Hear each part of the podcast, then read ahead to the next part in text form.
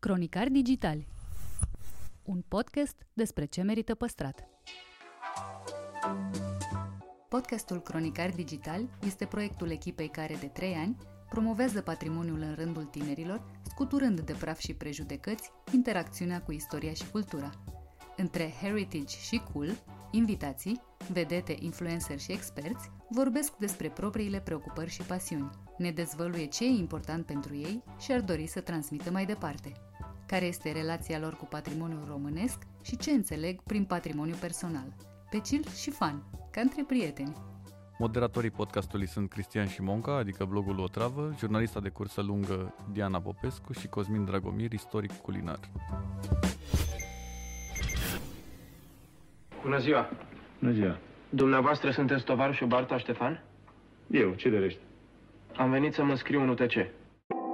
Florin Călinescu rememorează începuturile mai degrabă comice ale drumului în actorie, vorbește despre calitățile sale nebănuite și o carieră cu aer exotic, Domnul Florin, nu știți de unde aș putea să găsesc și niște papuci de plajă vietnamez? Ba da, doamnă, păi mine aveți. și evocă episodul uimitor în care a fost condamnat la succes. Interviu în secțiunea Patrimoniu Personal, realizat telefonic.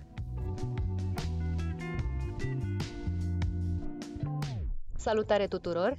Invitatul meu este un om cu multe calități, cu multe povești și, aș spune, o adevărată pasiune pentru râs. Nu vă ascund, astăzi mă bazez pe toate astea, domnule Florin Călinescu. Bun venit la Cronicari Digitali! Bine v-am găsit. De niște ani, toată lumea vă știe drept uh, balaurul de la România au talent. Mă rog, pe alocuri tandru, dar totuși balaur. Și Ce am uh, fost și ce am ajuns. eu zic că se putea mult mai Am rău de plecat atât. că a fost frumos și am ajuns balaur, da. Decât uh, invers, uh, eu zic că e mai interesant așa. Eu aș vrea să știu cum era micul balaur. Bălăurelul Florin, acum niște ani, nu spunem câți, în copilărie. Ce fel de puștulic ați fost?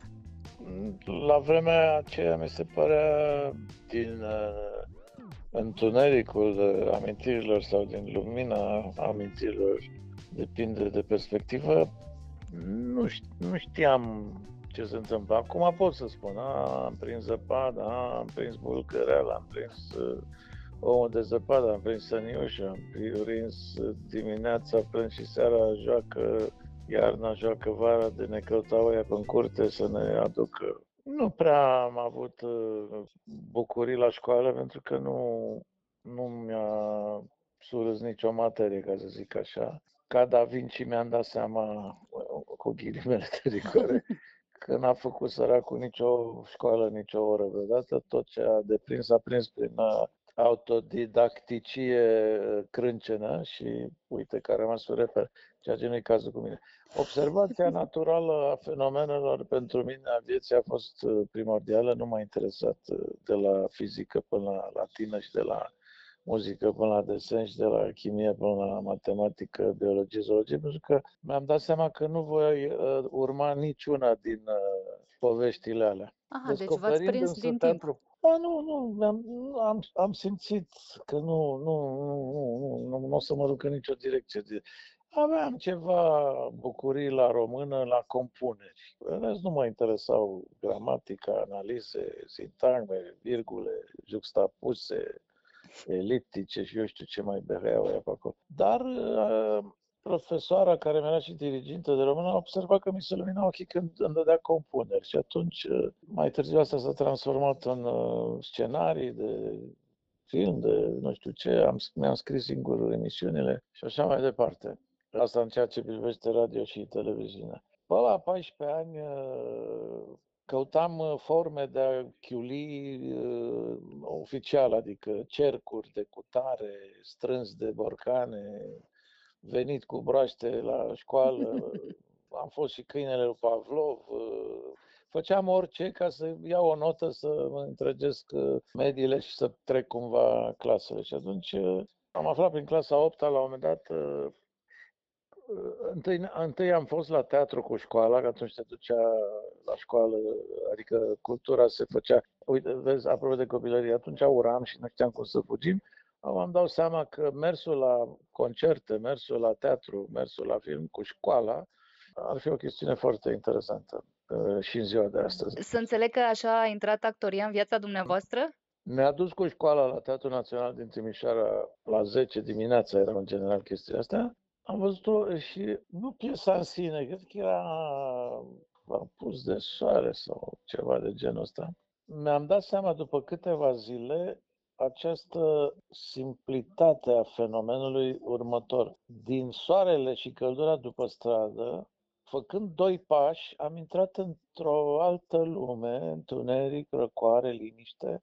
Am văzut o poveste, bineînțeles că era evident că nu e a noastră, a contemporanității, oamenii ăia pe acolo care vorbeau cu costumele alea, cu sării, ok, mă uitam la Rodica, o trăgeam de cotițe și acolo, făceam alte năzbâti în sala de teatru, nu eram interesat de problemele domnului Ștefan cel Mare. Și când s-a terminat, haideți să plecăm.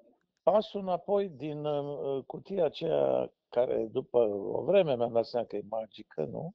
Atunci a fost o aventură așa de duminică dimineața, cu școală reală, cu codițe trase, cu fete, cu ochiate, cu nu știu ce. După câteva săptămâni, am zis, bă, ce și unde am fost? Dacă te duceai la fabrică, la cineva, te duceai la spital, te duceai la, nu știu, la școală, oriunde sunt meserii, da? Te uiți pe geam, vezi strada, vezi, nu știu, chiar dacă lucrezi la microscop sau cu tare. Ei, am început să mă gândesc, cum e asta, zic, cu tare, cum e? Aveam o vecină care era actriță, nu am rugat-o să mă mai ia pe acolo, prin culise, mă uitam, fumau, jucau table, vorbeau și de problemele de acasă, familie, copii, amante, beții, dar după aia, când se duceau pe scenă, intrau în, într-o altă lume. Și m-am pomenit că gândurile veneau din urmă. Ce interesant, ce chestie, ce nu știu ce.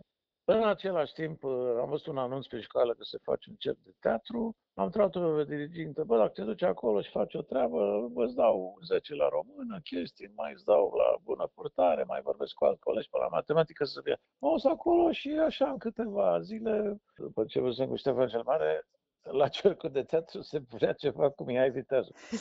și era ceva între comic și uh, fascinație, cum îmi lipeau barba aia, veniseră cu o căciulă de miel negru, puseseră o pană și o broșă diriginta, o perdea pe umeri, o sabie de lemn, în fine.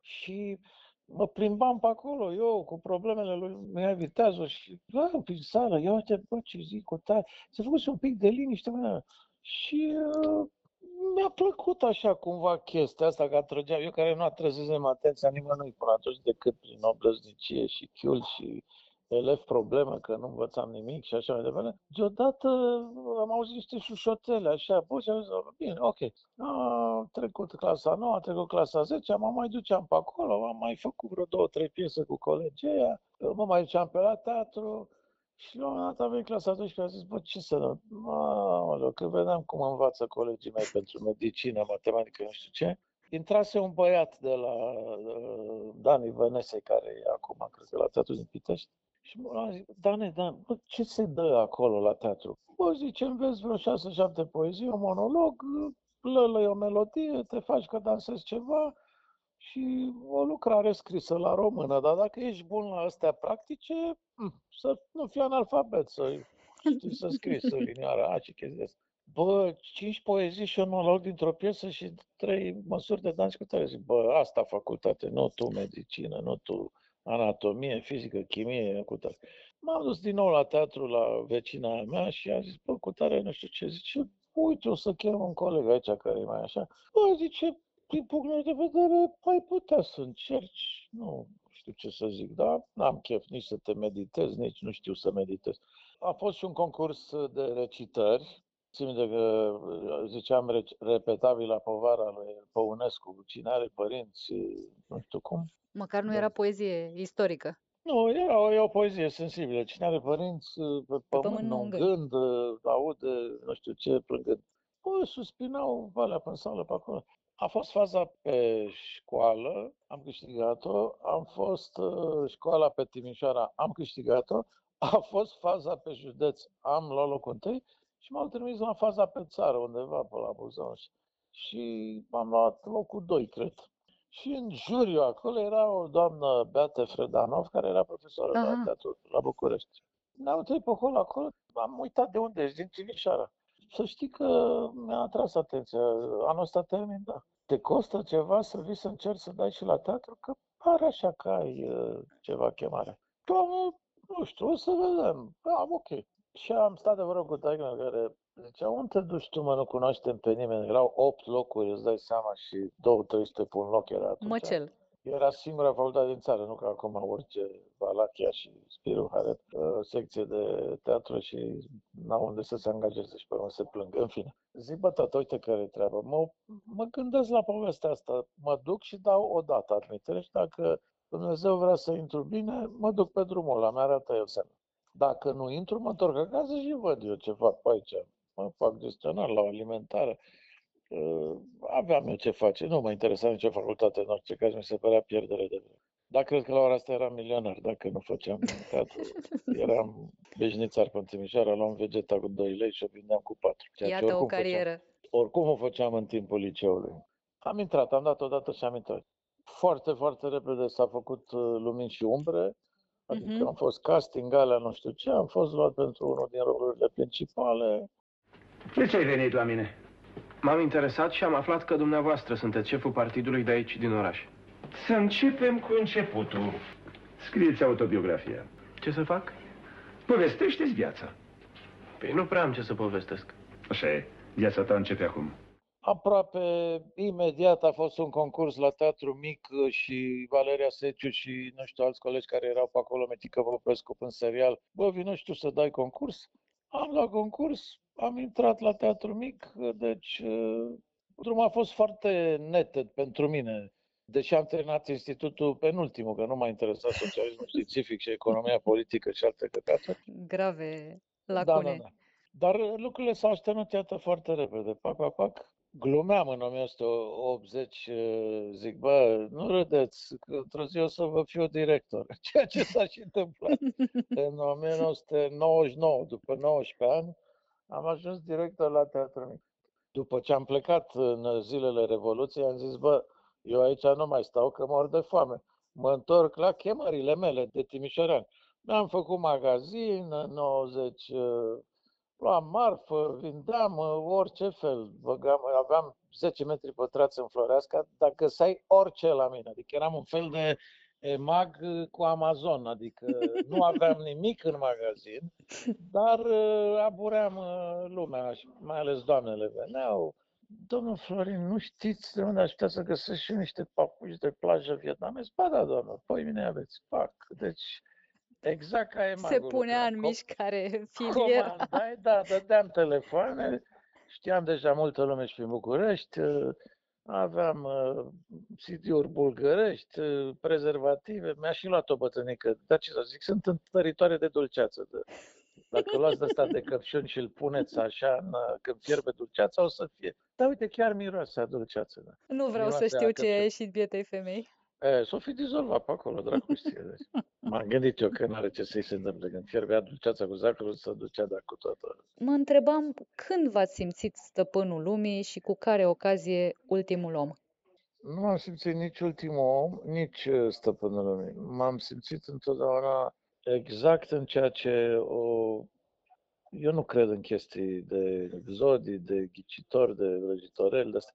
Dar odată o țigancă mi-a spus o chestie pe care atunci nu aveam cum să o conștientizez sau să o cred, dar acum, îndreptându-mă spre toamna Patriarhului, mă obsedează povestea asta. Acum vreo 30 și ceva de ani, 40, mă îndrăgostisem de o țigancușă și am dus eu pe la ea până corturile alea pe acolo, pe la marginea făceam armata undeva pe lângă Craiova și acolo era o tabără de țigani și m-am chiar îndrăgostit de una de 17 de ani. Băi, mai rău de tot, pe ascunzișuri, cu un stufăriș pe acolo, te tăiau aia de cu tare. Focoasă, arzaică, fierbinte, tot ce vrem și a dus ea la bunică să nu știu ce e pe acolo, să, ca Romeo și Julieta, așa, să ne... Și uh, bă, bătia mi-a luat mâna așa, s-a uitat la mine, I-a zis lui ceva pe limba lor, pe aia a zis că eu n-am văzut mama așa ceva în viața mea. Chiar am simțit așa cumva când a văzut mama, au ei ceva ăștia care o fie, nu știu, nu de astea să te duci ca nu știu ce de divorț. Da, de legat cu nuniile, da. De de firmă să meargă bine, cifra te Deci eu chestia aia am simțit-o așa ca în Eliade, nu știu cum să spun, știi? În la țigănci, adică mi-a luat mâna și am simțit-o căldurică așa și a uitat și a zis, băi, eu așa ceva n-am văzut. Ce? Văd că tu, de când ai fost făcut de Dumnezeu și că ai fi pe la a șasea, șaptea viață, cred, ea zicea de asta de nouă vieți, nu știu, zice, ai fi cam pe la șasea, șaptea mai dar dacă la oricine până acum am văzut că odată a fost femeie, odată câine, odată vienupăr, odată om, odată copil, odată iară nu știu ce, și a fost uh, soldat, uh, marinar, agricultor, vânător, uh, eu știu ce, ești primul om la care eu văd același lucru de când ai fost făcut ca spirit. Ce? Tot timpul ai stat în mijlocul unor oameni și ai, le-ai vorbit. Că ai fost războinic, că ai fost preot, că ai fost șaman, că ai fost vrăjitor. M-a întrebat ce o să fac, zic o să fiu actor. Iată, zicea băbăția, nu știa prea bine, dar și închipea că e ceva. Pe ce? Mă sui pe scenă și joc și în sală stau oameni. Ai văzut?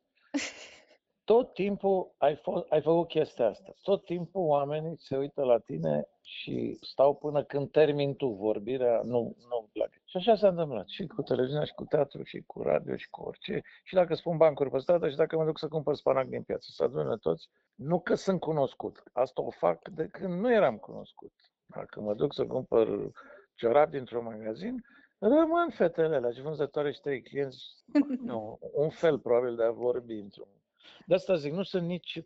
O primul om nu m-am simțit, nici ultimul nici uh, nimic. M-am simțit întotdeauna exact ce am spus adineauri, că am fost menit să fac ceva care să se adreseze oamenilor. Apropo de adresat oamenilor și de, și de fete, despre junele înamorat Florin Călinescu, ce îmi puteți spune? Ce gen erați? Liric, epic, dramatic, fantastic? Ce arma seducției funcționa ireproșabil? Uh, aici aș putea să extrag ceva din Taur, dar din, desen, din desenele lui Disney nu din zodiac. Ori stau și pas chiarbă verde și miros flori, ori la coridă direct. Adică, nu știu de mijloc așa, n-am griu. Ori făceam niște gafe imense, o împingeam pe aia pe zid, gata, să-i mărturisesc toată dragostea mea, cu tot cu mâini și cu... Nu știu, nu știu, nu știu să fac curte, nu știu să... Sau nu mărturisesc niciodată nimic și mă întreabă aia după 10 ani, bă, dar tu nu ai nimic să-mi spui. Da, asta este adevărul, punct. Restul poți să stai și în cap și în coadă, să umbli în picioare pe cal. N-ar strica da, da. în picioare pe cal, poate că da, da. ar fi bun la impresie artistică. Noi nu cucerim pe nimeni. Suntem cântăriți o zi, o săptămână, un an și așa mai departe. Dacă nu mă înșel, v-ați născut din doi adolescenți, din oam- doi oameni Ceva care de genul, da care nu aveau nici experiență de viață, nici multă școală. 18 și unii s-ar putea grăbi să tragă concluzia că părinții n-au avut mare lucru să vă învețe. Dar sunt convinsă că n-a fost deloc așa. Dacă vă uitați în trecutul, în, în biografia mea intervievistică, nu intru prea mult în zonele astea, pentru că nu am găsit, dacă, adică cine vrea să afle despre tata, trebuie să iau interviul tău, adică Părinții mei, cred că asta a fost menirea lor, să se întâlnească, să fugă la capătul țării din Pitești, de lângă Pitești, dintr-un sat, erau amândoi din același sat, să fugă la 600 de km și să mă facă pe mine. Și cu asta basta. Eu nu puteam să vin din uh, lampa lui Aladin, nu? Deși? Miracolul divin s-a epuizat cu Arhanghelul Gabriel și cu Sfânta Maria. Deci restul am venit pe cale clasică. Și atunci asta a fost situația. Cred că asta a fost menirea lor, să se întâlne, pentru că nici nu au stat mult împreună, de 2-3 ani. Dar uh, asta a fost treaba. M-au făcut și la revedere. Ce, trebuie, ce trebuia să mai facă? Au făcut și rate la bancă și alte chestii. Dar cu adevărat m-au făcut pe mine. După vârsta de șapte ani, ați crescut într-o casă în care trăiau multe familii și Presupun că asta a venit la pachet cu tot felul de complicații și voiam... Nu, am trăit de la naștere până la șapte. La șapte ani ne-am mutat într-un bloc, mă rog, am trăit, a, așa a fost moda după război, atunci erau case din astea foste burgheze sau habar n-am în care clasa muncitoare sau eu știu cum s-a chemat atunci, într-o casă în care înainte stătea o familie, nu, cu servitori, cu chestii de astea, stăteau 10 familii, adică vestita casă de raport. Post, post-război, nu? Când s-a schimbat regimul, în care într-o casă stătea câte o familie în fiecare cameră cu baia și cu bucătăria comună. Nu părea idealul în viață, dar nici vremurile alea nu erau cele mai vesele. Nu, așa a fost, cu certurile respective, cu bucoarele, cu cratița, cu gălăgie, cu mai încet, cu radio, cu butoare. Asta a fost situația. După care au început să se construiască blocurile din anii 60 și am prins un apartament la bloc, deci era locuitul la comun a fost. Asta e povestea cu părinții și cu istoria respectivă. Ce v-a învățat locuitul la comun? V-a învățat să fiți mai, mai tolerant, nimic, mai răbdător? Nu aminte. Noi copii nu aveam problemele oamenilor mari. Noi copiii ne înțelegeam perfect. Prostiile se făceau la, la comun și presupun că era o frăție a tuturor. Copilăriile da. nu sunt prostii. Copiii nu fac prostii, fac copilării. Adulții ar fi de altă părere, da. Adulții când fac copilării pot să se cheme prostii, dar copiii fac ceea ce fac copiii. Adică noi nu știm că sunt uh, prostii, nu? Gustăm, băgăm în gură, punem mâna pe sobă, spargem minți, spargem geamuri, sunăm la ușă și fugim, adică nu există, fumăm, uh, facem pipi pe pragurile la uși. Deci copiii nu fac prostii, copiii fac copilării.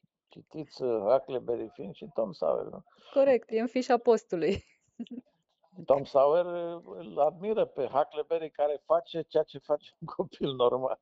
Vă e dor de vremurile alea? Useless. Sunt un om care merg tot timpul înainte.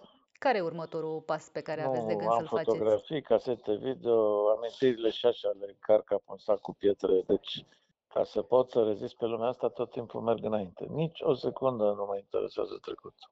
Nu mă interesează. Îl port în mine, dar nu mă întorc din drum niciodată. Spuneați că în anii 80 ați făcut uh, glumă la, la Teatru Mic și le-ați spus că într-o zi le veți fi director. Da. Care e următoarea glumă pe care o aveți în plan? De felul ăsta. Nu se premoniții, nu-s glume. Bun, cu atât mai bine. Cântăresc uh, mai greu. Uh, cred că o să se producă o schimbare cât de curând. Nu-mi dau seama din ce domeniu, sper că nu din sănătate, dar mult nu o să mai stau nici în televiziune, că nu mai mă plictisez, mă enervez. Adică televiziunea s-a dus într-o zonă care nu, nu, adică nu știu, eu nu știu să mă prostesc așa la nesfârșit. Cu tot respectul, acum fac o chestiune destul de simplă pentru mine, dar nu, nu e genul meu de stat pe scaun să-mi dau cu părerea și iar când vin săracii copii și nu întotdeauna fac ceea ce trebuie, mi se ridică puținul păr pe care mai am în cap că trebuie să-i spun cumva că nu e ceea ce trebuie. Și nu, nu-mi place să Pot o să mai încerc să mai fac uh, satiră politică sau chestii de genul ăsta cu nemernici adevărați, nu așa. Dacă nu, o să mă îndrept uh, spre alte lucruri. Mi-ar plăcea să sfârșesc uh, perioada energetică a vieții cu ceva de preocupare de fermier, așa, să mă văd de găinile mele, de porcușorii mei, să fac niște cârnați, să chestii de genul ăsta, adică întotdeauna mi-a plăcut uh, iarba și pământul și mirosul de primăvară și de balăgă și de oaie, de capră, de ouă, să caut în fânță. Dar chestii așa mici, nu ferme de mii de grăini și cam cum am trăit cu străbunicii mei, cu bunicii mei, adică așa și trebuie unei gospodă. Oamenii au trăit 100 de ani, n-au știut unde e orașul, n-au știut ce înseamnă banii, n-au știut ce înseamnă spitalul, n-au știut ce înseamnă farmacia singurul lucru pe care nu-l produceau era cea unul de uh, făcut mămăligă. Restul făceau tot un curs. Se mânca cu mâna sau cu lingura de lemn, țuică, plinul din spatele casei, trei rozare de fasole, ceapă și trei pătlăgele, miere și ie și ciorap de lână, vestă, pălărie. Erau oameni care le făceau pe satul ăla, făcea aia, aia, ciopinci, care uh, Mă gândeam la, la visul ăsta uh, mic și uh, firesc și natural cu ferma aia nu foarte mare și nu foarte impunătoare și mă gândeam că probabil asta este, ar fi doar o etapă până la următoarea dumneavoastră viață în care veți fi din nou în centrul atenției vorbindu-le multor da. oameni, da. Probabil. Eu vorbesc și dacă nu e nimeni în jur, se adună ei. Da. Nici nu mă îndoiesc de lucrul ăsta. Mulțumesc tare mult! Numai bine!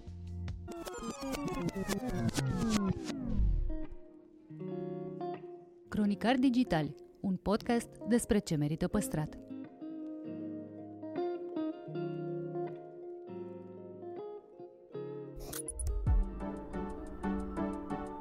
Cronicar Digitali, un podcast despre ce merită păstrat, este susținut de Telecom România. Partenerul nostru crede în importanța fiecărei povești și în puterea tehnologiei de a ne reconecta la emoție.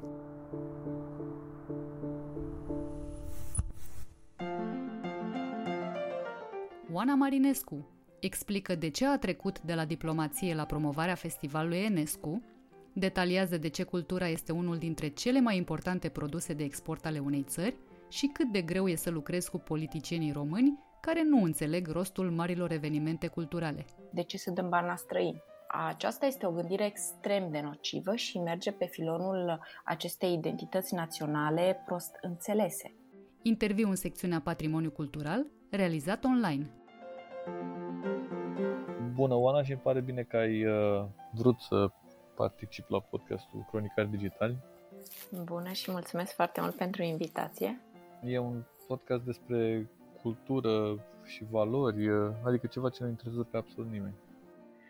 Ei, din păcate nu ne dăm seama cât de interesante sunt și câtă nevoie avem de, de cultură și câtă nevoie avem de valori. Dar atunci când ne trezim că e pustiu în viața noastră, nu înțelegem că pustietatea asta este pentru că ne-am pierdut busola și ne-am detașat de cultură, ne-am detașat de artă, ne-am detașat de literatură și nu mai reușim să ne conectăm la propriul nostru sine și la propriile noastre valori. Foarte diplomat.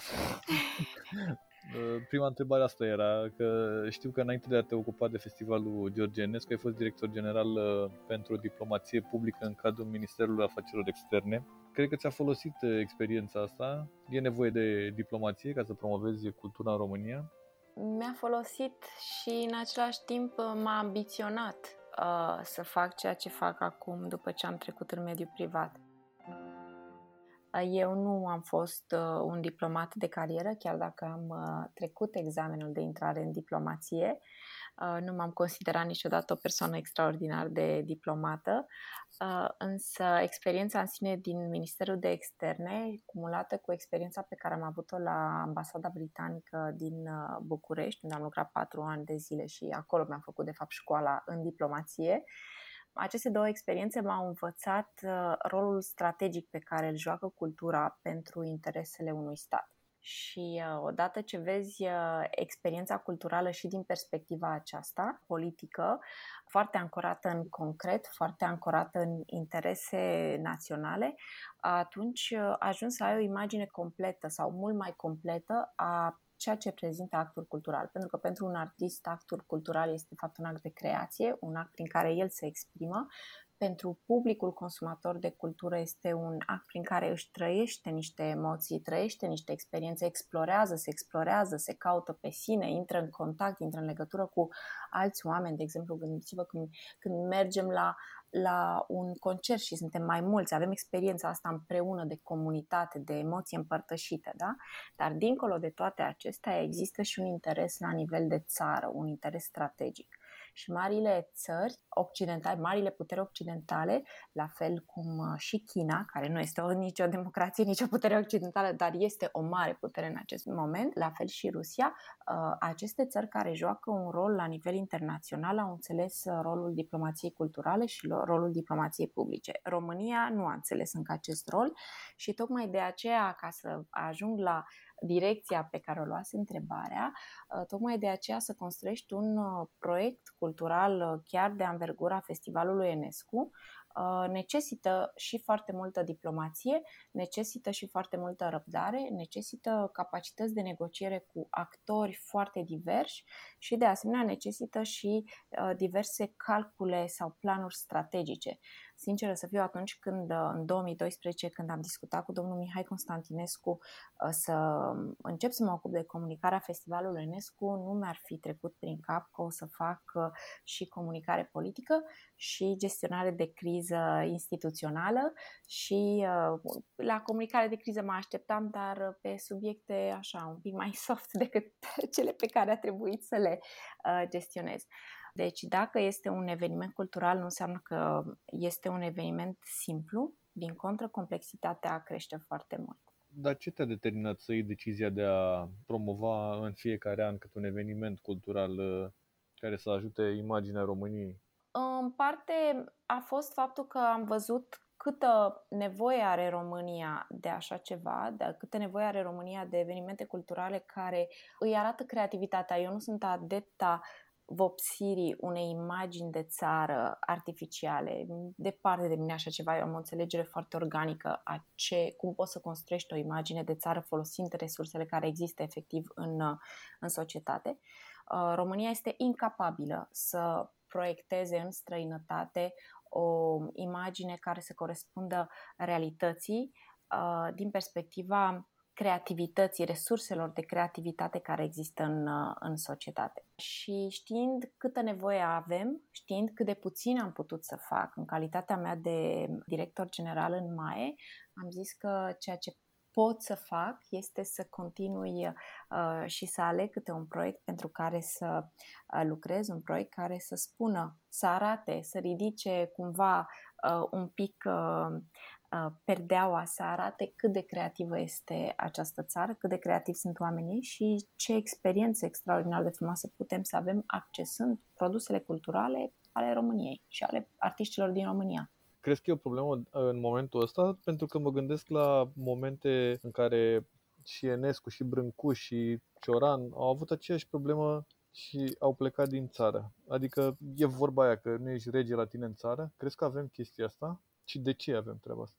Cu siguranță nu este un, uh, un lucru nou. Deci problema în sine nu este de dată recentă. De ce? Nu, nu știu dacă pot să dau eu un răspuns, însă experiența mea îmi indică faptul că avem o oarecare dificultate de a-i recunoaște pe ceilalți.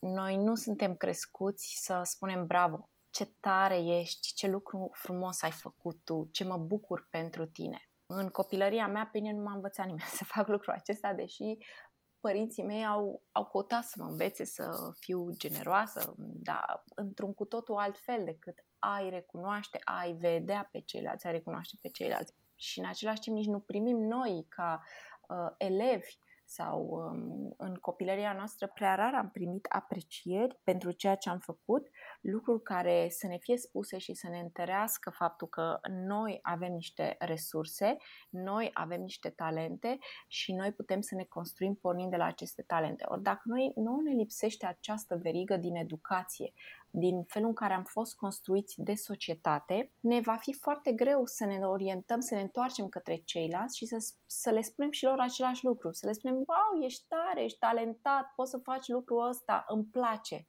Asta pe de-o parte. Pe de altă parte, cred că există un, la nivelul decidenților, nivelul culturii și al, să spunem, rafinamentului în evaluarea produsului cultural este discutabil sau poate fi în cazul unora dintre ei discutabil. Și aici, ca să dau doar câteva exemple, dacă noi trimitem în străinătate doar mititei și muzică populară, nu înseamnă că noi putem să arătăm adevărata expresivitate a poporului român. Și nu, nu spun acest lucru de, de pe o poziție de superioritate. Și noi avem acum, pe de o parte, anumite produse culturale, muzică populară, de exemplu, și avem o muzică extraordinar de elevată, cum este muzica lui George Enescu. Ori dacă la nivel de uh, decidenți de politici publice stabilim că este mult mai important să ducem muzică populară pe tot globul, în loc să facem o segmentare și să vedem când ducem muzică populară, când ducem muzica lui Enescu, când ducem noi uh, artiști creativi din valul nou, acesta care uh, vine cu nuanțe stridente, care îi revoltă pe cei din generațiile mai în vârstă sau cei care nu au o anumită cultură uh, sau anumită, un anumit rafinament în a înțelege diversitatea expresiei artistice. Păi, dacă facem lucrul acesta, înseamnă că nu o să ne vadă prea multă lume. O să ne vadă câțiva care pot să consume uh, muzică populară. Noi acasă o să ne lăudăm că am promovat identitatea națională, dar uh, adevărata creație o să rămână în niște insule din societate, în insulele care consumă tipuri de produse cultural și nu le vom duce în străinătate. Dar este valabil și pentru ce se întâmplă în interior, în, uh, la nivelul instituțiilor care finanțează, că e, e vorba de minister sau că e vorba de primării. Dacă nu te duci să finanțezi noul val, nu-i dai voie să se exprime, tu pierzi de fapt, tu nu reușești să, să-i ajuți pe tinerii artiști să devină ceea ce ar putea ei să fie, să-și atingă potențialul. Ce ar putea să fie, nu poți să le prescrii, că asta înseamnă să fii artist, artist. Înseamnă să creezi continuu, să te recreezi continuu. Dacă le dai niște prescripții, nu mai creează. Iar cât privește evenimentele acestea complexe, cum este Festivalul Enescu, păi dacă știi că ai o astfel de bijuterie care de fapt te ajută și pentru imaginea de țară și pentru că aduce muzica de cea mai bună calitate la care românii nu ar avea acces, că n-au bani să călătorească atât de mulți precum vin în sălile noastre. Dacă știi că ai un eveniment care este recunoscut de mari artiști, dacă știi că ai un eveniment care îți atrage turiști și sunt oameni care vin, ok, în pandemie s-ar putea să nu vină la fel de mulți, dar vin oameni la București pentru a urmări concertele Festivalului Enescu, uh, și automat tu poți să le vinzi pachete suplimentare de servicii hotel, restaurant, călătorii în Transilvania sau eu știu pe unde, păi uh, obiectivul tău strategic este să investești, să dezvolți, să investești cât mai mulți bani în acest uh, produs, să-l ajuți să crească, să-l ajuți să aibă o comunicare excepțională, să se poată bate cu marile festivaluri, așa cum, mă rog, festivalul UNESCO face cu mijloacele lui, dar ce ar fi să-l ajut să fac să fie un pic mai ușor în bătălia aceasta. Înseamnă așadar că avem nevoie și de o gândire strategică în clipa în care luăm decizii pe parte culturală, nu să ne ducem pe niște cărări bătute, să finanțăm anumite tipuri de evenimente care ne fac să ne simțim confortabil, cum sunt cele care ne permit să ne simțim în linie cu identitatea noastră națională, uh, construită într-un mod uh, artificial pornind de la treaba asta, există dificultăți pe care le ai în comunicare, în, comuni- în a comunica un astfel de festival, de eveniment? Principala dificultate este că, de fapt, nu există un buget suficient pentru Festivalul Enescu. Guvernul României acoperă o parte foarte mare din uh, acest buget, undeva 70-80%, ceva de genul acesta, însă, în același timp, uh, noi trebuie să strângem bani, să găsim propriile surse de finanțare și asta înseamnă să vindem bilete și, în al doilea rând, să convingem sponsorii să ne aloce din bugetele lor de sponsorizare în clipa în care nu ai siguranța financiară, nu poți să creezi așa cum ai avea dacă ai avea siguranță financiară, pentru că trebuie să îi lucrezi într-o zonă de incertitudine foarte mare. În al doilea rând, uh, incertitudinea aceasta, să știți că este mărită și de factorul politic. Și am avut o situație acum câțiva ani, cred că în 2013, când uh, finanțarea festivalului Enescu a fost uh, pusă sub un mare semn de întrebare, pentru că au fost diverse persoane din preajma primului ministru care l-au încurajat să meargă în direcția următoare. De ce să dăm bani la străini? Aceasta este o gândire extrem de nocivă și merge pe filonul acestei identități naționale prost înțelese. Mi-aduce aminte de nu ne vindem țara, nu? Exact, exact. Erai, exact. Este varianta culturală cu nu ne vindem țara. Uh, și realitatea este următoarea. Festivalul Enescu nu face doar să aducă muzică în săli. Festivalul Enescu are o misiune. Aceasta este să promoveze muzica și personalitatea lui George Enescu atât în țară cât și în străinătate. Dacă tu îți aduci artiști mari de calibru, îi aduci în București și le spui, ok, eu te invit în festivalul acesta al meu care este foarte tare, cu condiția ca tu să studiezi o lucrare de Enescu și să mi-o interpretezi, rezultatul este că foarte mulți artiști îl descoperă pe Enescu.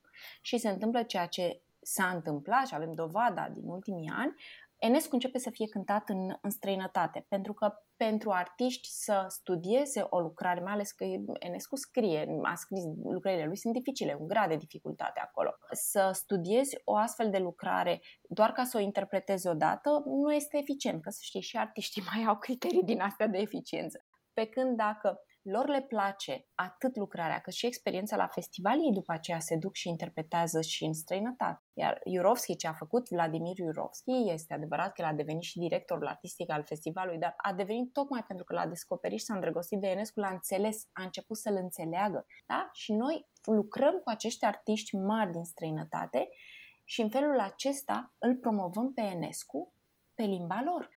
Pe de altă parte, dacă tu vrei ca artiștii din România să ajungă la un nivel comparativ cu artiștii din străinătate, trebuie să-i pui să interpreteze împreună. Și noi asta facem, că luăm dirijori români și îi punem să interpreteze, să dirigeze orchestre din străinătate sau invers. Avem orchestre care sunt din România și aducem dirijori străini sau combinăm soliști români cu orchestre străine. Ei bine, din acest dialog între artiști care vin din culturi diferite, din experiențe diferite, tu creezi în permanență o experiență nouă și îi faci pe toți să crească. Asta este marea alchimie care se întâmplă la Festivalul Enescu, dincolo de trăirea pe care o are publicul când intră în sală. Ori dacă tu în fața unui eveniment de asemenea învergură, în care se produc aceste fenomene, aceste schimburi culturale, tu vii și spui, a, unde este poporul român? Trebuie să punem poporul român pe scenă, nu pe toți străinii. Înseamnă că nu ai înțeles nimic și omori, de fapt, sau distrugi, spargi în bucăți o bijuterie culturală. Ca să nu mai spun că vii tocmai contra spiritului lui George Enescu. George Enescu a fost o o personalitate la nivel mondial. El este o el face o sinteză culturală. El nu este un interpret de folclor. Este exact opusul. Ia folclorul românesc și îl duce printr-o sinteză genială la nivel de creație internațională. Sunt alegeri pe care trebuie să le facem și pe care politicienii români și funcționarii români trebuie să le facă și ei, pentru că și funcționarii români, să știți că au un rol foarte important în, în procesul acesta, că ei duc hârtile, ei construiesc diverse sau deconstruiesc diverse argumente și fundamentări și așa mai departe. Asta mă gândeam că dacă își dorea Ionescu atât de mult uh, să nu ajungă afară, rămânea la Dorohoi și exact. cânta doar acolo. Exact. Compunea doar pentru Dorohoi, Mihăilești, uh, Sinaia și pe unde a mai stat. Așa e. Și el, de fapt, a fost trimis cu scop, a fost trimis în străinătate, tocmai ca talentul lui să își poată cizela talentul, să-l reveleze, să îi dea substanța pe care o, o primești în clipa în care intri în contact cu cultura lumii. Iar Festivalul Enescu asta face, pune România în contact cu cultura lumii, dar ca să fii în contact cu cultura lumii trebuie să și produci un eveniment care este la nivel internațional. Și în lupta noastră aceasta este să construim, să îndeplinim diverse criterii care sunt puse pentru festivalurile internaționale de muzică clasică și la fel facem și cu concursul UNESCO. Sunt criterii, sunt foarte stricte. Dincolo de poezie, să știți că e foarte, suntem foarte atenți la o grămadă de lucruri tehnice. Știu că Raiffeisen s-a implicat în uh, susținerea festivalului atât financiar cât și la capitolul promovare. Poți să-mi spui un pic cum, ce a însemnat stagiunea virtuală și uh, proiectul pe care l-a făcut Raiffeisen? Noi avem o colaborare foarte bună cu Raiffeisen, iar ce a făcut Raiffeisen cu această stagiune virtuală, din punctul meu de vedere, a fost să construiască într-un mod creativ pe marginea colaborării pe care o are cu, nu doar cu Festivalul UNESCO, ci cu evenimentele culturale pe care le susține. Noi am uh, contribuit cu conținut, este adevărat, uh, inclusiv am dat uh, la, și la concursul Enescu, am dat și înregistrări și filme și din punctul nostru de vedere este bine. Câtă vreme ai un canal în plus pe care să fie transmis conținutul cultural, indiferent uh, ce fel de conținut este, ce fel de eveniment, ce fel de produs, ce fel de experiență și câtă vreme această uh, platformă are publicul său și sunt oameni care uh, consumă, ascultă, se simt bine, este bine, pur și simplu este bine și interesul nostru este să, uh, să contribuim cu ce putem noi pentru ca această stagiune să, să funcționeze, să fie de succes, să aibă și ei o stagiune de, de succes, nu doar noi. Vorbeam mai devreme despre, despre cultură și despre stat și despre finanțare și despre birocrație. Poți să-mi spui trei măsuri absolut necesare pe care le-ai luat dacă ai ajunge ministrul culturii? Cred că aș prefera mai degrabă să vorbesc de direcții. Pentru că pentru măsuri, știți, aici e o capcană în care cad politicienii noștri, mai ales ăștia tineri, care nu știu ce e administrația românească. Ei nu știu că pentru a-ți pune în aplicare o viziune, trebuie de fapt să iei o grămadă de măsuri mici, unele de-a dreptul ingrate, care să facă sistemul să funcționeze în direcția în care vrei tu. Așa că nu aș vorbi eu de, de măsuri, dar aș vorbi de direcții. Și aici m-aș duce și aș uh, crea niște politici publice care să sprijine tinerii creativi din România, din toate domeniile, deci toate industriile creative. Eu consider industriile creative ca având un rol strategic pentru România și părerea mea este că dacă știi cum să faci o cooperare între domenii diverse de activitate și între, chiar între instituții, ministere diverse, tu poți din, uh, să creezi uh, în jurul acestor industrii creative, tu poți să creezi chiar creștere economică. Al doilea lucru, m-aș duce și aș investi în uh, recuperarea și valorificarea patrimoniului cultural construit. România își pierde identitatea pentru că își pierde patrimoniul cultural construit. Oamenii habar nu au trec pe lângă clădiri de o valoare extraordinară și habar nu au pe lângă ce trec. În jurul acelor clădiri de patrimoniu, de fapt, eu pot să construiesc turism, pot să construiesc dezvoltare locală, pot să construiesc evenimente culturale, uh, pot să uh, construiesc experiențe de învățare, de educaționale pentru copii, pentru școlari. Și ele, ele însele pot să devină, ele însele mă refer aici la aceste clădiri de patrimoniu, ele pot să devină sursă atât uh, pentru dezvoltarea comunitară, cât și pentru dezvoltarea uh, economică, pentru educare și pentru o viață culturală foarte vie. Și în al treilea rând, dar nu în ultimul rând, desigur că aș aloca o finanțare sporită pentru marile evenimente și marile, să spunem, instrumente culturale care în România s-au dezvoltat în ultimii 30 de ani în ciuda adversității. Și aici includ, desigur, Festivalul Enescu, includ evenimente precum uh, uh, Festivalul de la Sibiu, includ cinematografia românească, și includ diverse alte, inclusiv festivaluri de film, deci marile evenimente. Iar doar că și pe acestea eu aș căuta să le dezvolt integrat pentru a crea nu doar experiența culturală, dialogul cultural, ci pentru a crea și dezvoltare economică și dezvoltare la nivelul societății. Deci, cum să vă spun, eu sunt obosită de miniștrii ăștia uh, uh, și de guvernele din România care consideră că Ministerul Culturii e undeva la coadă. De fapt, dacă ai viziune, poți să transformi Ministerul Culturii și cultura, poți să o transformi într-o resursă strategică care îți aduce dezvoltare economică. Iar țările care au înțeles, cum e Franța, țările care au înțeles ce poate face cultura, dezvoltă politici uh, adecvate și câștigă și bani. Iar dacă uitați la pierderile pe care le-a avut Franța din cauza faptului că viața culturală nu s-a mai uh, desfășurat ca până acum în, din cauza pandemiei, veți vedea de fapt reversul medialei, cât câștigă Franța pentru că a investit în cultură, investește, are politici culturale sustenabile și nu se teme să construiască în jurul vieții culturale. Ajungem la ce am spus la început. Dacă avem o viață culturală bogată, de fapt circulă și banii. Să știți, nu doar că ne simțim mai bine sufletește, dar circulă altfel banii în economie că dezvolt o aplicație, că trebuie să plătesc eu o aplicație. Noi la Festivalul Enescu plătim aplicații, plătim site, plătim o grămadă de servicii.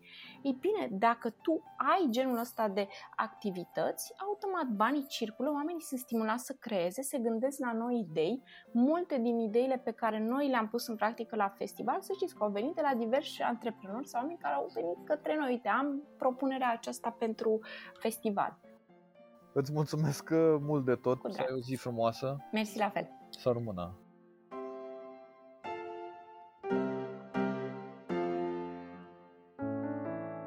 Rubrica Patrimoniu Cultural este susținută de Raiffeisen Art Project Stagiune Virtuală, platforma de mecenat cultural care de 20 de ani facilitează accesul la manifestări culturale și creații artistice valoroase, acum și online.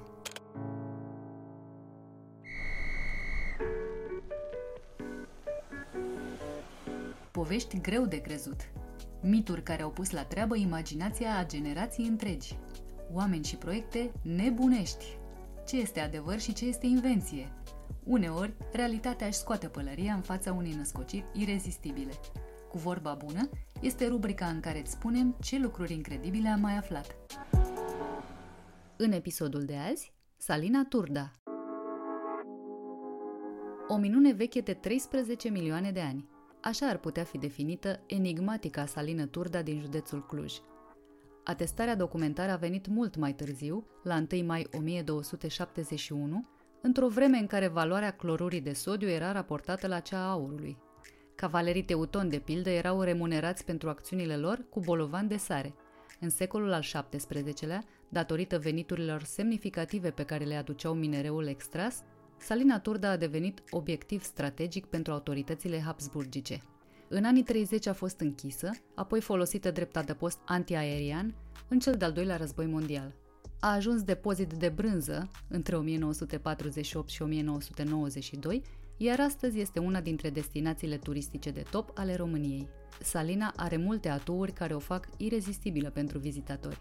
Mina Terezia, edificată în anul 1690 și aflată la o adâncime de 112 metri, are pereți decorați cu stalactite, o insulă cu construcții futuriste și un lac de sare pe care turiștii se pot plimba cu barca. Mina Iosif este un spațiu unic, unde ca urmare a formei sale și a lipsei de comunicații cu alte săli, se propagă sunetele a 20 de ecouri. Dacă minele Terezia, Iosif și Anton au fost săpate în formă de clopot, Rudolf și Gisela au formă trapezoidală. În prezent, în mina Rudolf se proiectează filme și se organizează concerte, dar se practică și bowlingul, minigolful, basketul și tenisul de masă. În anii 1853-1870, pentru a asigura transportarea sării la suprafață, a fost săpată cu dalta și ciocanul Galeria Franz Josef. Minereul era ridicat la suprafață de o mașină de extracție pusă în funcțiune de cai, din cauza iluminării slabe, animalele orbeau după două săptămâni când erau scoase din salină. Electrificată în anul 1910, galeria are o lungime de 917 metri. Înainte de a coborâ în mină, tăietorii de sare spuneau o rugăciune în altar, apoi urma un apel care semnala începutul lucrărilor. În sala de apel există Scara Bogaților, construită în anul 1700 din lemn de brad, în stilul barocului transilvanean. Puritatea sării de la Turda este de 99%, iar rezervele sunt de aproximativ 40 de milioane de tone.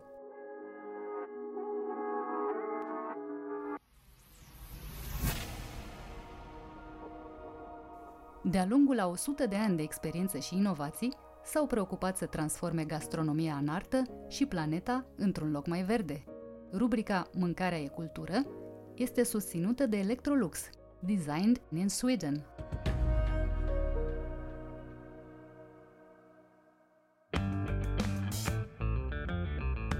Marius Tudosiei povestește cum a scuturat de praf vechiul concept de băcănie, dezvăluie ce legătură profesională are cu nepoata lui Marin Preda și abordează subiectul delicat al alimentației copiilor de grădiniță foarte mulți părinți pasează absolut tot. Eu cred că sunt în stare să le paseze și steak-ul. Mănâncă un piure așa, fără formă, fără a. Copiii nu știu ce mănâncă, totul are aceeași culoare, aceeași formă, e un piure nesfârșit, normal că ei n-ajung să iubească mâncarea. Interviu în cadrul rubricii Mâncarea e cultură, realizat față în față cu respectarea normelor de distanțare socială. Marius, tu ești cel care a adus în actualitate sau a readus în actualitate conceptul de băcănie, erau niște ani atunci, pe când, nu știu, acea bulimie gastronomică, dacă vrei, eram uh, mult mai fascinați de ce înseamnă produs de export, de preparat de export, de gustul Occidentului. Eram în extazul cosmopolit. Era normal acea bulimie a celor ani. Cum de ales tradiționalul, localismul, că, na, împotriva curentului. Cosmin, ai putea să mă vezi îmbrăcat în absolut orice. Pe dedesubt o să fie tot omul ăla simplu de la țară care a trăit cu o cămară, din fericire destul de plină, dar cu cămară. N-am avut nici dressing și nici uh, frigidere de maturare. Aveam o cămară cu zacuscă și cu uh, niște cârnați atârnați din tavan și pentru mine era exact ce, ce-mi lipsea mie și știam că lipsește și altora și am găsit uh, atâta praf pe numele ăsta de băcănie, încât uh, era cumva logic să nu-l vrea nimeni. Până când eu cu gândurile mele la cămara de acasă, am zis, ok, ăsta trebuie să fie. Știi că uh, n-a existat un shortlist, brainstorming-ul a fost foarte scurt pentru numele de băcănia veche, a fost un fel de Orange Wednesday. Ce înseamnă de fapt o băcănie? Adică la ce te aștepți să găsești înăuntru? Că Păi, teoretic, dacă am avea destule amintiri directe, din care eu am parte să trăiesc lângă clienții noștri un pic mai în vârstă, am ști că o băcănie ar trebui să aibă cam de toate. De la carne și brânză până la conserve și coloniale și uh, tot felul de lucruri pe care nu le găsești așa chiar peste tot, unele foarte de nișă, uh, altele poate mai populare. Acum, serios, zacuscă găsești în orice uh, supermarket, doar că noi am ales uh, să lucrăm exclusiv cu artizani și cu produs uh, de serie mică. Îți zic, oamenii mai în vârstă retrăiesc absolut emoționați uh, o întâlnire cu astfel de uh, prăvălie care a dispărut dintre cele două războaie până de curând. În București, eu, eu am avut primul o băcănie, mai existau tot felul de magazine, dar care erau foarte, foarte mult uh, concentrate pe importuri, din care și eu am avut la început. Pentru că nu prea, nu prea existau așa producători care să poată să pună pe un raft de magazin ceva. Bine, și eu am aflat târziu că există și legea etichetării care îți spune că, în primul rând, că trebuie să ai produsele etichetate, ceea ce eu nu aveam. A fost o aventură uh, deschiderea asta și cred că primii doi ani pentru mine au fost de învățat. Aflam lucruri. Ce știam însă sigur era că aveam niște repere de gust foarte solide. Adică nu era ca și cum uh, ar fi trebuit să presupun cum sunt niște ardei copți la borcan sau cum uh, e o zacuscă cu ghebe sau uh, cum ar trebui să arate un borcan de compot. Eu le știam pe toate astea pentru că am trăit cu ele, poate chiar la o calitate peste medie și nu neapărat pentru că era o casă cu mofturi la mâncare, ci pentru că era o casă în care lucrurile se făceau temeinic. Și atunci aveam reperele astea. Dar în rest a fost lecție deschisă, știi? Cred că odată cu, cu toată povestea asta, a ta sau uh, a uh, restaurantelor din ce în ce mai numeroase care lucrează cu mici producători, cu artizani, a crescut și piața producătorilor Uh, mici, producătorilor locali, că, nu știu, au învățat și ei, tu ai învățat cu etichetarea, au învățat și ei cu etichetarea sau cu fiscalizarea? Păi, uh, da, că, sau cu uh, autorizarea, pentru că și asta eu am descoperit în 2010 că era o problemă. Băi, nimeni nu voia să aibă acte. Poate că nici nu se gândiseră. Dar când le ziceam, știți, dacă ați vrea să intrați în magazin, ar trebui să, să fiți cu produsul pe raft, ar trebui să aveți un, să fiți autorizați, să... A, păi nu, că nu vreau, că e bătaie de cap nu e chiar așa mare bătaie de cap. Te duci unde trebuie, pui niște hârtii, îndeplinești niște condiții. Asta mie mi s-a părut așa un pic surprinzător pentru că ei făceau un produs bun, mai trebuia să facă un compas, să-și ia hârtiile, să-și ia un atestat de produs tradițional care, ok, poate că durează. Păi o gresie, dai un var. da, totuși, între timp au apărut și uh, restaurantele care uh, consumă foarte mult produs local în 2010 nu cred că puteai să găsești mulți bucătari în piață. Acum, din fericire, îi găsești. Doar că acum ei au norocul pe care eu, de exemplu, la, în perioada aia 2010-2012 nu l-am avut.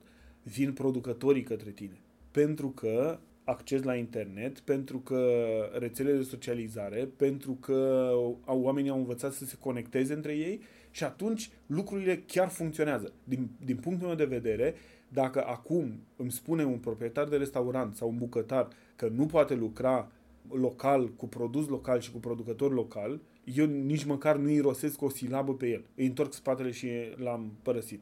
Am primit astăzi un sparanghe la prăvălie. Cosmin, am crezut că este modelat din porțelan atât de frumos, de proaspăt și de... Deci ceva incredibil. Omul a cules dimineață. L-a cules și mi l-a dus la prăvălie. Am vorbit și cu Mona Petre într-un alt episod, sparanghelul care a crescut uh, sălbatic da. uh, în, și în, încă în se România, mai găsește. lunga Dunării, dar cel mai zemos și gustos era pe Valea Prahovei, unde poate nu te aștepta să găsești sparanghel. Teoretic, nu, uite, eu am găsit, uh, apropo de uh, unde îl regăsești, eu am avut uh, la un moment dat în Austria, undeva mă, în zonă de munte. Era un câmp plin. Am ronțăit acolo, eram ca iepurii. Aici Uh, intervine, nu știu, artizanul și funcționează uh, mai bine decât industrialul. Păi categoric. Pentru că există și acest impediment de cele mai multe ori al prețului. O zacuscă de 20 de lei mai, este da. de 3 ori mai scumpă decât o zacuscă... Așa uh... e. O să-ți reproduc o discuție pe care am avut-o cu o doamnă care îmi spunea că a luat din nu știu ce supermarket o zacuscă mult mai ieftină decât a noastră. Și am întrebat-o, doamnă, și v-a plăcut? Mm, a fost bună. A făcut o pauză. Și îmi spune după aia, m-a ars un pic stomacul. Ă, aici e diferența. Pe asta o mănânci și nu te arde stomacul, nene. Pentru că e făcută într-un ceaun, e făcută la un foc moale. Și chiar dacă oamenii s-or fi mutat de la ceaunul din curte, de pe hornoaică, pe niște uh, oale de inox și le pun fie pe o plită, fie pe un foc, chiar și la gaz, știu pasul zacuștii, nu o grăbesc, nu o perpelesc, nu uh, o îndeasă cu cine știe cât ulei ca să țină, nu-i pun sare de să ai nevoie de diuretice după aia. E o zacuscă făcută corect. Motiv pentru care, fiind și în serie mică, fiind din ingrediente mult mai bune, gătită într-un alt ritm decât asta industrială, este inevitabil, e mai scumpă. Deși se numesc zacuște. Se cunosc? Bine, mă, Cu va- varianta zacuști e- sau Nici zacuști. Ai auzit-o pe asta? Nu. Acum mașini sau vehicule Da, sunt și categoric. uh, și Olsit-ul și Rolls Royce-ul. Dar oarecum pe același palier, dar la felul 3 așa, la desert, știi? Face doamna Nina, pentru cine nu știe, doamna Nina lucrează pentru Marius de foarte mult timp, e din Tellerman, doamna Nina, parcă. Puțin, puțin oameni știu pentru că ea nu, nu se laudă cu lucrul ăsta, este chiar nepoata lui Marin Preda. Dacă o să o întreb, eu o să zâmbească așa, dar nu o să spună niciodată pentru că mi se pare că ea chiar vrea să fie uh, doamna Nina cea care face ceea ce face ea și face excepțional. Și în fiecare an are două pauze de la băcănie cu dedicație în care se duce să facă dulceața de vișine. Are niște vișini în ăștia sălbatici de cresc, nu se mai poate apăra de puiet prin curte, fac niște vișine din alea mici, acre și face dulceață de vișine pe care e bătălie și o altă pauză în care face două chestii. Zacusca ei de țelină, pe care nu mai face nimeni altcineva, și gogoșarii ăia în sos de roșii cu muștar Cu muștar, cu miere, cu boabe de piper. și le face acolo la ea. Iar la tine face multe prăjituri. Face foarte multe prăjituri, sau cel puțin așa pare. Și funcționează genul ăsta de prăjituri homemade. Um, Absolut. Față de, nu știu, o amandină dintr-o cofetărie Din asta de de, folos... de, de unică folosință. Te duci mănânci odată, îți iei o singură dată țeapă. nesfârșitele uh, recrutări uh, mi-au venit la interviu tot felul de cofetari care au lucrat în astfel de cofetării și mi-au zis, a, păi ce faci? Faceți crema de vanilie de la zero? Știu eu un furnizor, punem lapte și uh, dăm cu mixerul și iese crema de vanilie. Ceea ce mi s-a părut ciudat, nu i-am angajat evident, nici nu cred că s-ar fi descurcat. Ce facem noi e mai mult decât uh, să facem niște prăjituri, pentru că ele se fac în fața clienților, adică oamenii care vin în băcănie văd peste gemuleț cum Nina face cremele, cum face blaturile, cum scoate din cuptor, cum însiropează. Iar chestia asta cred că are o importanță foarte mare, pentru că mi se pare că transmite mai departe nu doar gustul final al prăjiturii, ci și o parte din atmosfera făcutului. E, e uimitor să vezi oameni uh, maturi, nu, nu vorbim de curiozitatea copilărească, care stau și se uită 20 de minute, jumătate de oră, Mâncatul devine și un act cultural, nu doar uh, un Mie, combustibil. mie mi se pare că uh, reușim cu acest mic proiect pentru care eu m-am luptat, pentru colțul ăsta din Băcănie m-am luptat foarte mult să-l autorizez în condițiile în care am primit șase amânări. În fine, de fapt cinci. A șasea a fost decizia finală să primesc totuși autorizație pentru că nu găseau o încadrare pentru combinație de magazin cu uh, loc de producție care să împartă același spațiu fizic. Deci era ceva până și banalul fapt de a privi la cum cineva împletește ceva. E o informație mult, mult mai importantă decât uh, actul în sine de a cumpăra ceva și uh, îl, îl scoatem un pic din zona mecanică. De foarte multe ori, deși era o, o poziție absolut incomodă, preferam să frământ cozonaci în față. În față, chircit pe un colț de blat, adică nu aveam altă soluție, când aș fi putut să mai am o cameră în care puteam să frământ destul de uh, confortabil. Doar că îmi plăcea să-i văd pe oameni că asimilează și informația asta. Eu oricum am, uh, m-am obișnuit greu cu făcutul cozonacilor ziua. La, la noi cozonacul e coptură de noapte. Adică te scoli la 3 și a, a, acolo începi. Când, când dă lumina, deja tu ești gata cu cozonacii la cuptor. O să, o să sar destul de brusc la, la următoarea întrebare. Uh, voi gătiți și pentru grădinițe și știu că ai gătit foarte mult în, în povestea asta. De șapte Ba. ani, uh, cu ultimii vreo patru ani, între 350 și 500 de copii pe zi. Și știu că ești și părinte. Avem o problemă cu obezitatea infantilă.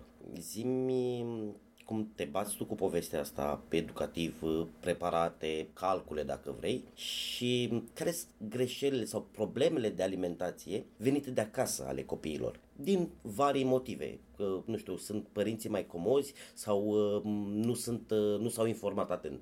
O să încep cu partea a doua. Sunt, uh, sunt câteva care ne afectează foarte mult pentru că trebuie să le contracarăm.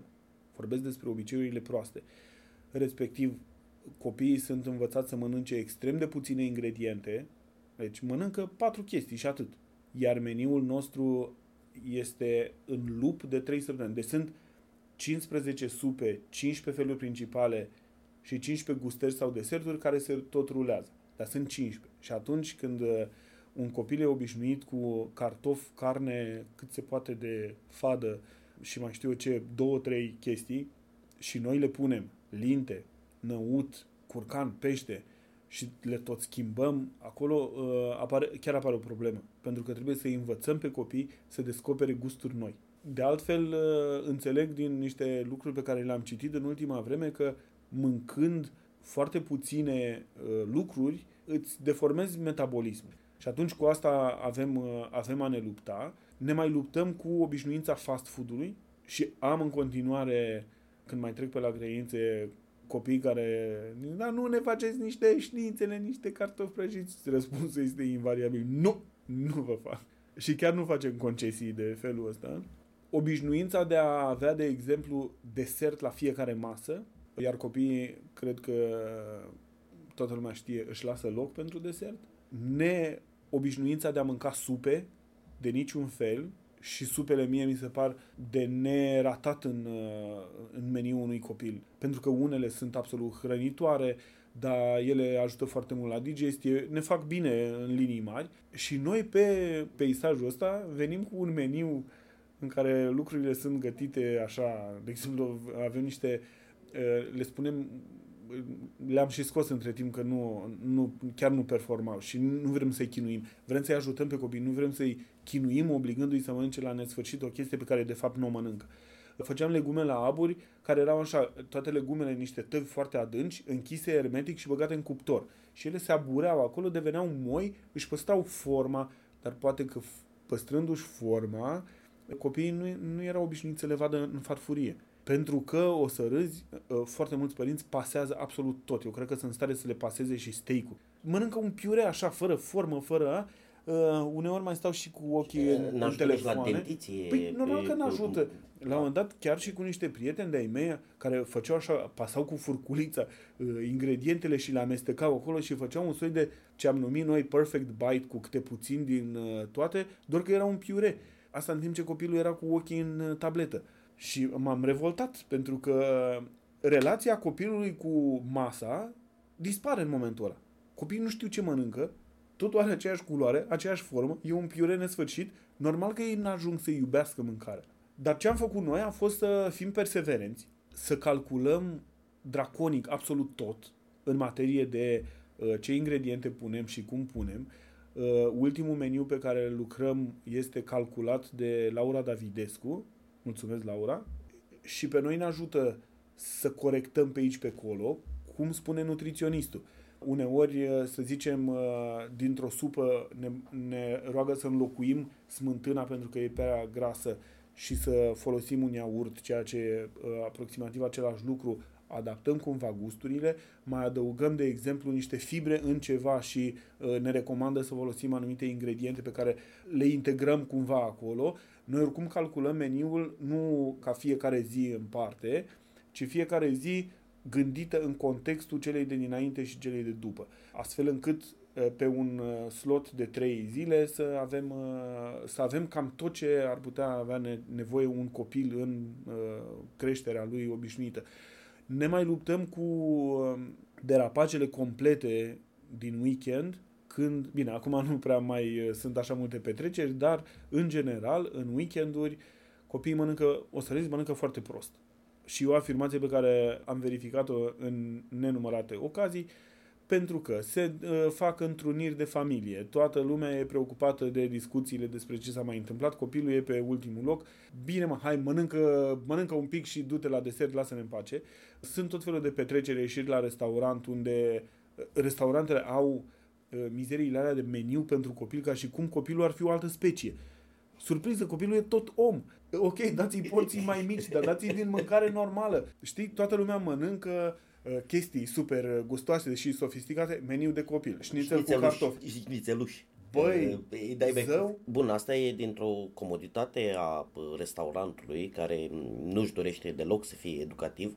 Uh, Vorbeam cu, cu șef Bucșă și îmi povestea de uh, o problemă întâmpinată de el pe puiul pe care îl folosea, pe fermitatea, pe consistența da. acelui pui crescut la sol. Ei obișnuiți cu puii ăștia care... Ăla care se topește Exact, practic, care mănânci, îl mănânci cu tot cu oase, adică... Nu, nu faci diferența între vata pe băț și carnea de pui. Se topesc așa pe salivă. Bănuiesc că pă, ai pățit-o și tu. Da, noi, noi am renunțat pentru că am renunțat să punem pui în uh, meniu pentru că, pe de-o parte, costurile unui pui bun, crescut bine, costul e mai mare, inevitabil. Poate nu toată lumea era pregătită să facă asta. Uh, Folosim curcan, de exemplu, e o carne foarte bună dacă o gătești cum trebuie, pentru că ea de principiu e tristă. Adică un piept de curcan uh, doar fiert așa cu niște sare este nu te mai îmbraci înainte să rupi ușa și să fugi de el. Dar dacă îl faci cum trebuie, iese... Da, auzi, și dacă mi-l dai și cu niște legume la abur, e, e mâncare gravă. Dar de dacă spital. îl condimentezi cum trebuie și, de exemplu, îl lași de cozi înainte de a-l găti în iaurt cu zeamă de lime, cu coajă de lime, cu tot felul de mirodenii și îl bagi bloc întreg la cuptor, el se rumenește și după aia faci niște felii care au și înveliș și miez din ăla zemos și îl pui pe, nu știu, chiar și pe un piure obișnuit, dar făcut cu unt și cu lapte, nu lucrurile arată diferit. E o problemă pentru că eu cred că restaurantele nu adresează corect problema copiilor și o să zic de ce. Toată lumea uh, e de părere că, bă, nu e un business să hrănești copii. Greșit. Eu bag mâna în foc că părinții, nu doar ca să scape de copii, ci să scape într-un mod cât se poate de mișto, punându-le pe farfurie ceva o de foarte bună calitate, ar fi în stare, pe o jumătate de porție cât cântărește o porție de copii, să plătească preț de mâncare întreagă. Scăpăm de el, nu ne mai bate da. la cap la șpriț, uh, dar scăpăm frumos Și avem și mulțumirea că a pus ceva bă, bun pe limbă. Noi la bistro din uh, fabrica de glucoză, care na, e platformă de birouri, nu ne așteptam la asta, am avut pentru o perioadă de trei ori pe săptămână un grup de copii ei schimbau, uh, uh, se mutau de la un sediu la alta, uh, făceau prima parte a zilei uh, într-un sediu și în drumul spre cel de-al doilea unde urmau să presteze niște sport sau ceva, treceau pe lângă noi și au descoperit că se pot opri, își făceau rezervare de masă, noi le dădeam și porții mai mici, evident la un preț corespunzător, și se opreau și mâncau la noi, după care se duceau în partea cealaltă. Și era uh, surprinzător să vezi uh, îți dai seama, forfota de la prânz, când toată lumea e cu 30 de minute pauză, hai poate o oră, grăbit, uh, vorbind pe la telefoane, cu tabletele, cu tascuri, mail-uri și nu știu ce, și că în mijloc era singura masă care îi putea primi pe toți la un loc, fix în mijlocul agitației alea, o masă cu niște copii de 8 ani, era ca la uh, uh, cei șapte pitici, mă. A fost o, o etapă foarte, foarte interesantă, pentru că în momentul ăla și adulții din jur se uitau și probabil că se gândeau, eu am copilul la vreo grădiniță, păi ce mănâncă oare copilul meu la prânz? E o, o întrebare foarte și bună. de ce copiii ăia sunt așa de fericiți la masă? Adică, mamă, și mănâncă și supă de brocoli și uh, ciorbă de fasole și, adică, Și era, eu, da. eu îl știu pe mare și știu bistro ăla și n- n-am văzut burger din aia nașpa acolo, știi? Da, noi mai, da, noi, noi N-am mai văzut avem... Celebri Știi, strips. știi că am făcut, uh, am făcut cu ai mei. M-au înnebunit că voiau să meargă la fast food. Cel mare a primit uh, o lovitură emoțională, aș putea spune, la școală, când un uh, coleg i-a spus că dacă uh, n-a fost la fast food și n-a mâncat shawarma, nu e om. Iar ăsta mare a fost marcat. Pe bune, la, la modul foarte serios. Eu am crezut că prima oară glumește. Dar după aia l-am văzut că omul chiar suferă. Mă, la 10 ani să auzi asta, nu știu, poate că nu o digeri chiar cum o digeră un adult. Și atunci, în fine, am zis, trebuie să fac A, experimentul. ar putea să fie un, uh, un hint așa de excluziune socială. Să știi că E- da. e- Ești diferit. Ești diferit, e motivul pentru care la un moment dat i-am luat un telefon și l-am lăsat să se joace pentru că era singurul care nu făcea asta și nu știa despre ce vorbesc ea din jur. Și la un moment dat aveam uh, pregătit totul pentru niște burgeri să-i facem acasă. Și am rugat-o pe Ioana să ia pe copii. I-a dus și într-un drive să bis- bifeze și cumpăratul de la drive când stai în mașină și comanzi și primești. Și s-au întors acasă. Între timp eu făcusem uh, patiurile de carne pe grill, montasem banana cu salată, cu un sos barbecue făcut de noi de la zero, cu absolut tot. Și au scos uh, burgerii de cumpărat. Prima dezamăgire a fost că, păi, dar în poză erau mari aici, de ce sunt așa mici? Și le-ai zis, "Nu, știi cum e cu fast food-ul ăsta? Nu te poți lua chiar după toate pozele, că alea sunt așa, făcute în studio, nu trebuie să crezi chiar. Evident că am, uh, am băgat și eu niște strâmbe, că Normal. vorba aia.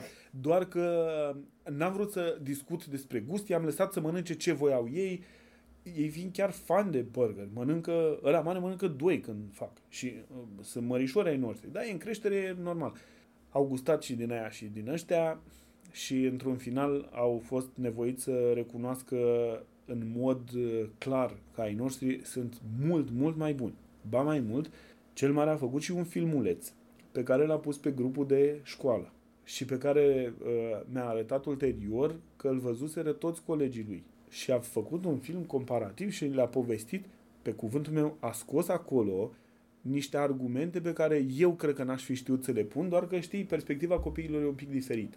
Na, și atunci, ar- întorcându-mă la, la meniul pe care îl facem noi, încercăm, sub supravegherea nutriționistului, să le dăm tot ce au nevoie și cu mintea noastră de adulți care fac bucătărie de ceva ani, să le punem niște gusturi care să-i ajute pe copii în viață. Adică să le creăm niște repere, astfel încât data viitoare când gustă, habar n-am ce de mâncare, să-și dea seama că, băi, acolo e ceva în neregulă.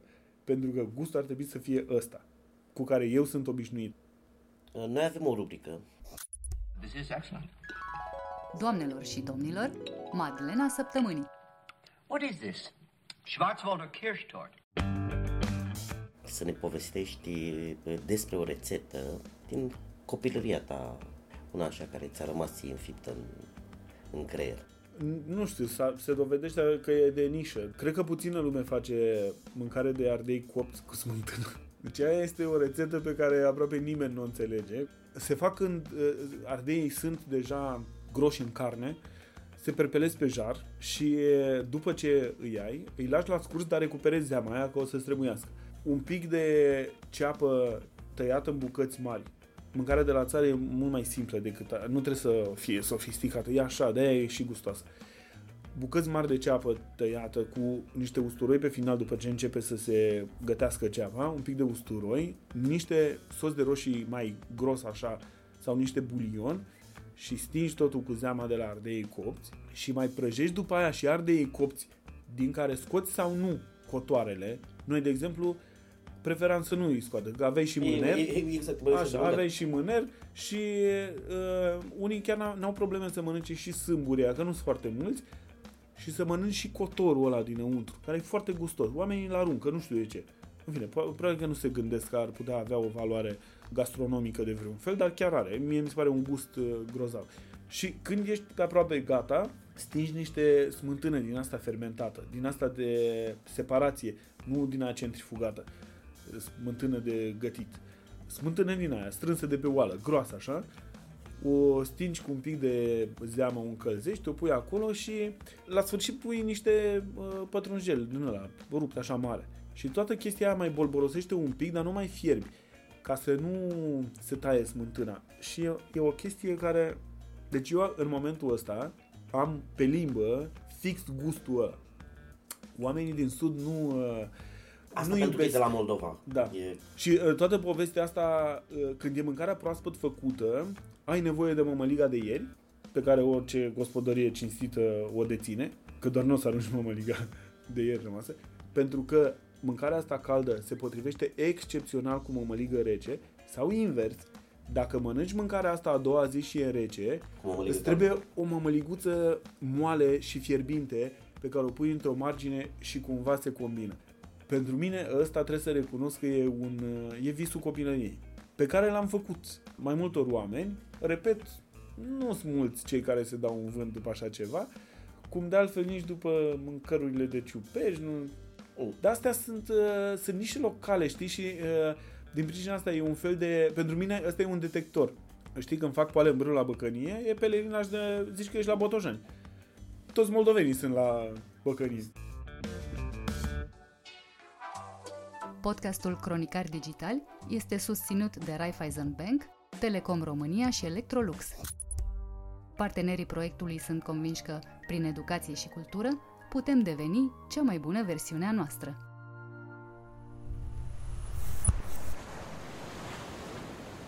Cronicar Digital, un podcast despre ce merită păstrat.